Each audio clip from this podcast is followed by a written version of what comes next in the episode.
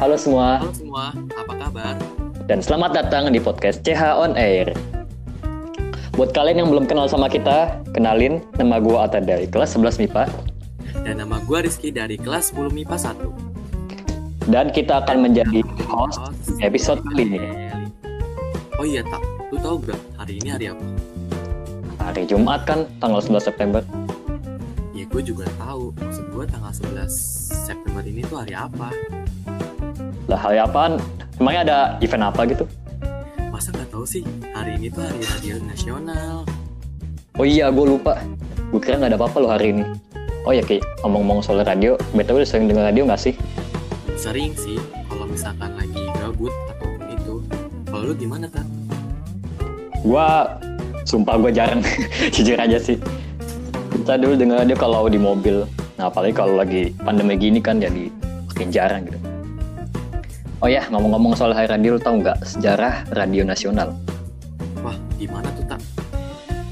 Nah, jadi gini nih. Pada tanggal 11 September ini, sebenarnya tanggal berdiri Radio Republik Indonesia atau RRI pada tahun 1945.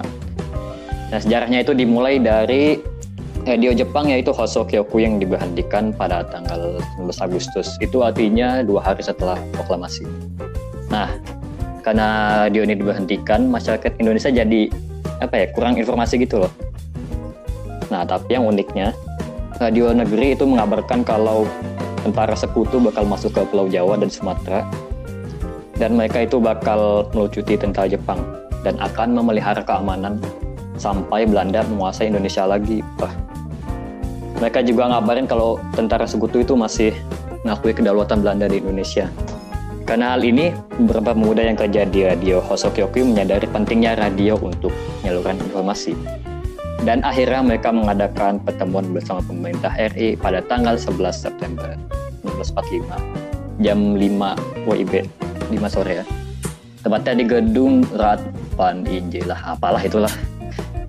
Dan pertemuan ini diikuti oleh 8 pemuda dari Hosokyoku yaitu Abdul Rahman Saleh sebagai ketua delegasinya, lalu ada Adang Kada Usman, Suhadi, Sutadi Hajolukito, Sumarmadi, Sudomo Marto, Harto, dan Maladi. Nah, Abdul Rahman Saleh ini ditunjuk sebagai ketua delegasi dan dia mengimbau pemerintah agar radio itu dijadikan alat komunikasi antara pemerintah dengan rakyat. Karena radio itu dapat memberikan informasi dengan cepat dan nggak mudah terputus saat perang. Nah, mereka juga memberi saran buat pakai peralatan radio punya Hosokyoku.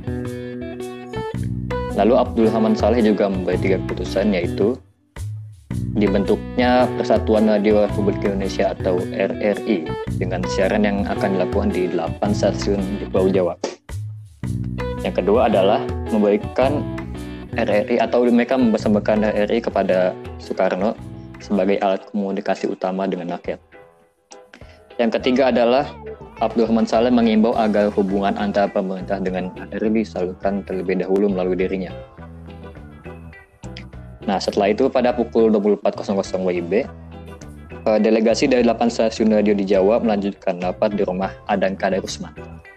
Peserta yang ikut rapat saat itu adalah dari perwakilan Purwokerto yaitu Sutaryo, perwakilan Yogyakarta, Sumarmadi, dan Sudomo Marto, perwakilan Semarang yaitu Soehardi dan Hato, perwakilan Surakarta Maladi dan Sutadi Hajolukito, perwakilan Bandung Daya dan Bakti Alamsyah, dan juga Agus Marasutan. Dan dari pertemuan itu didirikanlah RRI dengan Abdurrahman ditunjuk sebagai tuanya. Nah, jadi gimana menurut Ki perjuangan mereka ini?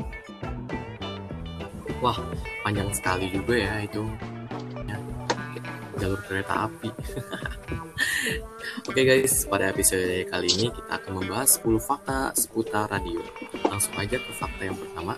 Radio Malabar adalah radio pertama di Indonesia pada yang diresmikan Belanda pada 5 Mei 1923 dan merupakan salah satu komunikasi nirkabel pertama di dunia. Stasiun radio itu telah menghubungkan komunikasi antara kota Bandung dan Amsterdam yang berjarak 12.000 km. Oh, sekali ya. Wah, emang hebat ya. Dan lanjut ke fakta yang kedua, tadi Rizky udah ngomongin radio yang buat komunikasi ya yang itu radio komunikasi pertama di Indonesia. Dan sekarang gue mau ngasih tahu kalau radio untuk siaran pertama di Indonesia atau dulu dikenal sebagai India Belanda ya adalah Bataviase Radio Vereniging. Ya ya. atau sebut BVR dan merupakan cikal bakal radio siaran di Indonesia. Wow, namanya unik banget. Kayak gitu aja susah banget ya buat dihafalin. Ngejanya susah banget. Oke fakta yang ketiga. Proklamasi di Indonesia dibacakan dan disiarkan ke seluruh dunia oleh Yusuf Ronodipuro kalau beliau mau nyari proklamasi ke seluruh dunia ada kemungkinan kita dijajah negeri lain wah emang dan ternyata nama Yusuf Ronodipuro ini tidak dikenal sudah kurang terkenal tapi jasanya itu sangat terasa sampai zaman sekarang Selanjutnya fakta yang keempat adalah proklamasi di Indonesia dapat disiarkan berkat pemancar radio revolusioner buatan amatir radio bernama Gunawan. Nah, jadi kalau Yusuf Rodipuro ini yang membacakan proklamasi dan disiarkan ke seluruh dunia. Nah, sementara Gunawan ini dia membuat pemancar. Dan jasa mereka ini juga betul-betul kerasa banget. Cuman sayangnya mereka kurang terkenal nggak terkenal pahlawan lain. kayak gitu tuh kalau misalnya terkenal tapi jasanya paling dihargai itu tuh hebat banget sih walaupun gak terkenal tapi jasa mereka itu berpengaruh banget kita untuk fakta yang kelima adalah tentang penemu radio yang bernama Guglielmo Marconi dia memantapkan radio pada tahun 1900 yang menariknya dia membutuhkan waktu 9 tahun untuk menemukan radio karena effort dan usahanya tidak dapat menikmati radio saat ini berarti baik banget ya Iya karena dia kan penemu di pertama dan susah banget pasti buat pertama kali. Jadi nggak ya wajar aja sih 9 tahun waktu. Dan lanjut untuk fakta yang keenam yaitu dari Indonesia sendiri. Dulu ada penyiar bernama Farhan dan Indi Barens. Mereka memecahkan rekor muri sebagai siaran terlama yaitu 32 jam non-stop di Hard Rock FM pada tahun 2002. Wow, mereka 32 jam non-stop kalau kita mau teler duluan ya tak gua gak bakal sanggup gak bakal sanggup itu mah sekarang rekor sialan terlama itu dipegang sama Gofar Hilman lu salah tak Hah? Masa sih? Kapan itu beritanya? Kok gue nggak tahu? Makanya jangan kudet kita lu kelamaan sih di kamar. Makanya lu tuh harus cari informasi tuh yang bener. Jangan lu main game atau apa. Itu tuh harus informasi tuh harus juga dapet lah. Lu jangan kayak gitu. Gimana laki lah? Zaman gini mas susah. Oke, corona ya. Hmm. Oke, jadi siarannya ini pada tanggal 4 sampai 5 Juli tahun 2019 kemarin. Ini baru kemarin nih. Si Gofar Hilman ini melakukan siaran nonstop selama 34 jam di Hard Rock FM juga tepatnya dari hari Kamis jam 6 sampai hari Jumat jam 16 WIB.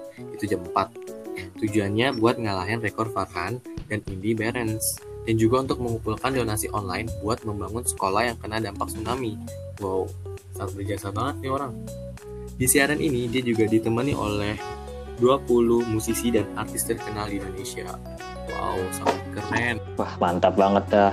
Gue salut buat tujuannya itu ya, tujuan buat donasi. Iya, bangga banget sih. Hmm, karena agak jarang gitu orang bikin siaran, tapi buat donasi.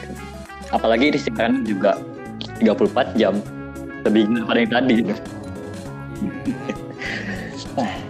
mantap, mantap. Oke deh, lanjut ke fakta yang ketujuh. Jadi pada tahun 2016, terdapat sekitar 2.845 lembaga penyiar radio di Indonesia. Dan angka ini terus bertambah loh. Namun sayangnya, angka ini nggak sejalan sama jumlah pendengarnya. Karena ya gitu deh, zaman sekarang itu lebih ke medsos. Jadi kurang laku radio itu. Oke, okay, fakta yang ke-8. Trax VM Semarang pernah siaran on air secara menggantung dari ketinggian 6 meter selama 3 jam 14 menit pada tahun 2011 dan akhirnya mereka bisa masuk rekor muri. Wow, 6 meter. 6 meter nambah gantung di mana ya? tinggi oke Eh, ada-ada aja lah orangnya. Iya. kepikirannya sampai 3 eh 6 meter gitu ya nggak kepikiran Yap, untuk fakta yang ke-9, jadi pada tahun 80-an tuh ada banyak sandiwara radio ya. Jadi kayak drama tapi di radio. Di antara judulnya itu adalah Saur Sepuh, Tutur Tinular, Misteri Gunung Berapi, dan Mak Lampir. Waduh, Mak Lampir masuk radio. Wah, Malampir legend banget ada-ada. Nah, ini yang bikin unik itu karena damai di radio. Jadi pendengar tuh bebas buat imajinasi gimana sih tokohnya, alura, latar gimana. Sampai kostumnya juga gimana. langsung berhayal gitu ya Nah, ini dia. Jadi kita nggak dapat sensasi gini di televisi atau di YouTube lah. Iya. bagus sih tujuannya juga kayak biar orang tuh mikir gimana sih tokohnya nih wah gitu kayak semakin penasaran Fakta yang ke-10, menurut survei Nielsen Indonesia, sampai kuartal ketiga tahun 2017, jumlah pendengar radio mencapai 62,3 juta orang yang tersebar di seluruh Indonesia. Wow, baik banget ya. Semakin generasi itu kayak semakin naik gitu ya. Eh, tapi sayangnya pendengar radio mulai turun dari tahun ke tahun. Jadi, dari makin ke tahun ke tahun juga, makin menurun juga ya popularitas radio generasinya juga mulai, udah mulai turun wow sangat disayangkan Ya itu kayak yang gue bilang tadi mereka tuh lebih ke sosmed, YouTube gitu, TV juga. Sekarang tuh dia agak kalah pamor sih. Sayang banget. Oke guys, sekarang gue mau nambahin bonus fakta buat kalian semua. Nah, jadi akhir-akhir ini di Indonesia itu memiliki jumlah pendengar podcast Spotify terbanyak se-Asia Tenggara. Wah, mantap dah. wah mantep ini mah podcast Spotify itu emang mantep-mantep sih banyak judul-judulnya juga Dan ini juga mungkin alasan pendengar radio berkurang ya. Karena podcast itu lebih gampang diakses, lebih menarik juga. Pilihannya banyak. Nah, jadi dengan lebih dari 20% pengguna Spotify mendengarkan podcast setiap bulannya. Wah. Mantap. wow mantap sekali banyak juga ya peminat podcast apalagi lagi ini nih pasti makin banyak yang dengar podcast gua peminat podcast paling ya apa yang galau ya yang galau atau enggak yang horor yang paling seru sih horor karena mereka kayak dari narasumbernya sendiri gitu loh keren banget sih cerita mereka Mereka berbagi pengalaman sebenarnya. Nah, setan-setan di Indonesia. setan Indonesia tuh unik-unik jadi perlu diceritakan ke masyarakat Ya kalau ngomongin soal setan sih, gue lihat di IG-IG itu kayak setan tuh apa ya udah gak ada harga dirinya gitu. Jadi bahan mainan gitu. Nggak ada. Gak ada harga dirinya. Ada lah jenglotnya di dipilok Hello Kitty lah. Ah, Ceklet juga ada yang digoreng pakai tepung coba. Aduh bener emang Indonesia. Kayak gitu tuh emang bener-bener ya. Setan Indonesia itu emang emang gak ada harga dirinya sekarang. Kalau dulu mah emang udah ditakutin gitu ya. Makin lama generasi Indonesia itu makin wah banget nih kayaknya sih buat konten juga emang. Ya buat kontennya susah gitu, tapi saking kreatifnya warga Indonesia jadi. ada aja idenya gitu ya Duh. Ya, nah, Ya gimana kayak lu kan suka dengar podcast yang galau-galau gitu, biasa tentang apa nih? Percintaan kah atau apa? Kalau misalkan tentang galau, hmm, gue bisa rekomendasi kalian sih. Itu Rintik Sendu ya. Oke, itu Rintik, Hmm, Rintik iya. Sendu itu tuh banyak banget ya karena penggemarnya itu karena dia itu ngebawain podcastnya itu sangat mendalami. Dan banyak banget yang pengalaman yang gue rasain dan terbawa suasana sama omongan podcast itu. Jadi kayak wah kena banget nih gitu. Pokoknya yang galau-galau tuh wajib banget sih nonton podcast Sendu harus. Wah, gua coba nanti ya gue jarang dengar podcast soalnya. Apalagi yang galau-galau gue juga kenapa ya kok agak gak demen yang galau-galau mending yang happy-happy yang mood booster gitu. Gue rasa apa ya galau gak ada waktu galau lah. Pusing tau yang gitu-gitu.